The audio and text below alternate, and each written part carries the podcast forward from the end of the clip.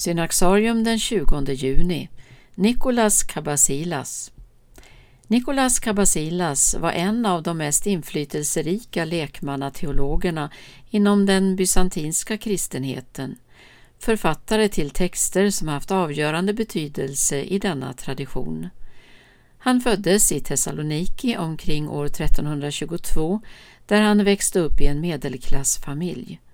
Från unga år lärde han hjärtats bön av en lärjunge till Gregorius Palamas samtidigt som han fick en kvalificerad juridisk och litterär utbildning vid akademin i Konstantinopel.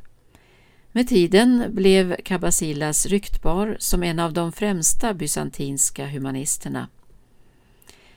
Den tid i vilken han levde var fylld av kyrkliga och politiska spänningar och Nicolas Cabasillas spelade en nyckelroll i att medla mellan stridande parter och lösa konflikter.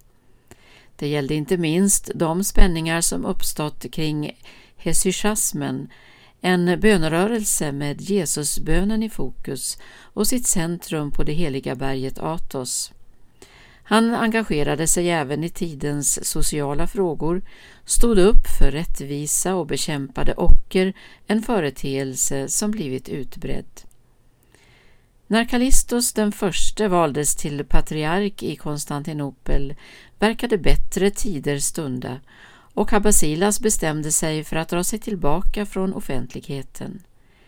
I en tillvaro av frid och stillhet ställde han sina mänskliga och andliga gåvor till sin samtids förfogande och författade två stora verk, den heliga liturgin och Kristi liv.